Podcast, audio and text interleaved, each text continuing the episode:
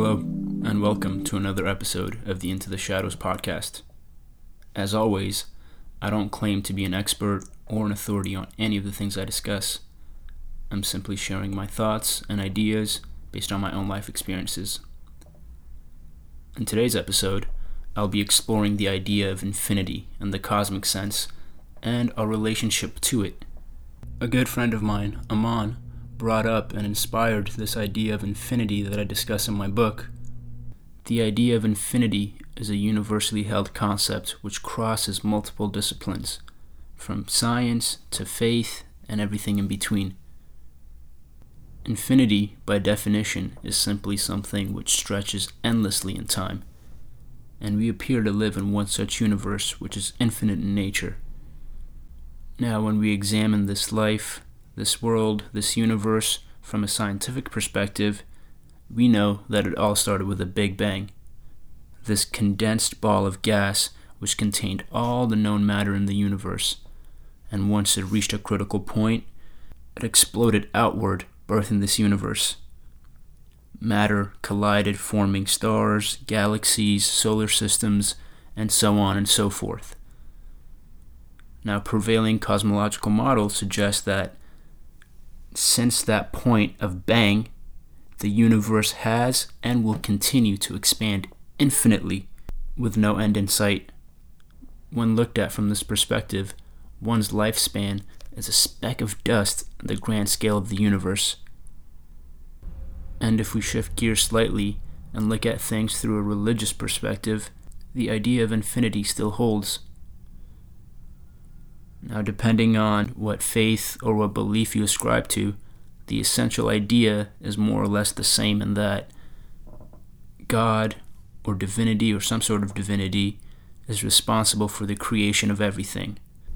So, God or divinity willed it, and the universe came into existence.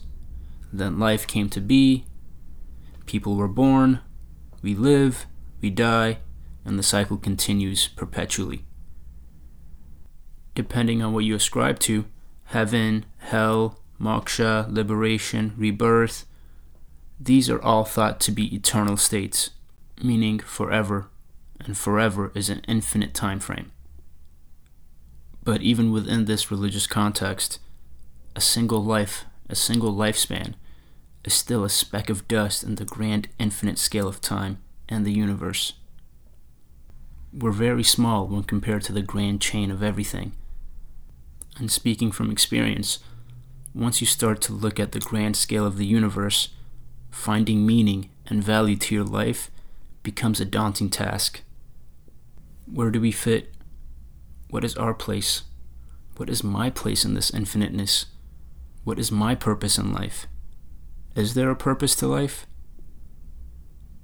The Buddha once said, One's purpose in life is to find purpose. But can it be that simple? The honest answer is I don't know. The way I see it, we have two paths in life the path of the wanderer and the path of the seeker. The wanderer is one who walks through the great forest of life, turning and weaving with the motion of the leaves to reach that unknown destination at the end of the path. Someone who goes through the everyday rigors of life, wakes up, and does it again, finding solace and peace in the fact that there is another day. The seeker, in contrast, is one who walks through the forest with a machete in hand, knows or has an idea of where they need to go, their purpose, and cuts down all obstructions which block their path. For this person, solace, and peace are found on their journey to their destination. For me, by virtue of my own life experiences, I have no choice but to be a seeker. As ambitious as it might be, my purpose is to learn and grow with the hopes of unraveling and better understanding this world, this life, and my place within this infiniteness. But that's me. That's my seeker's path.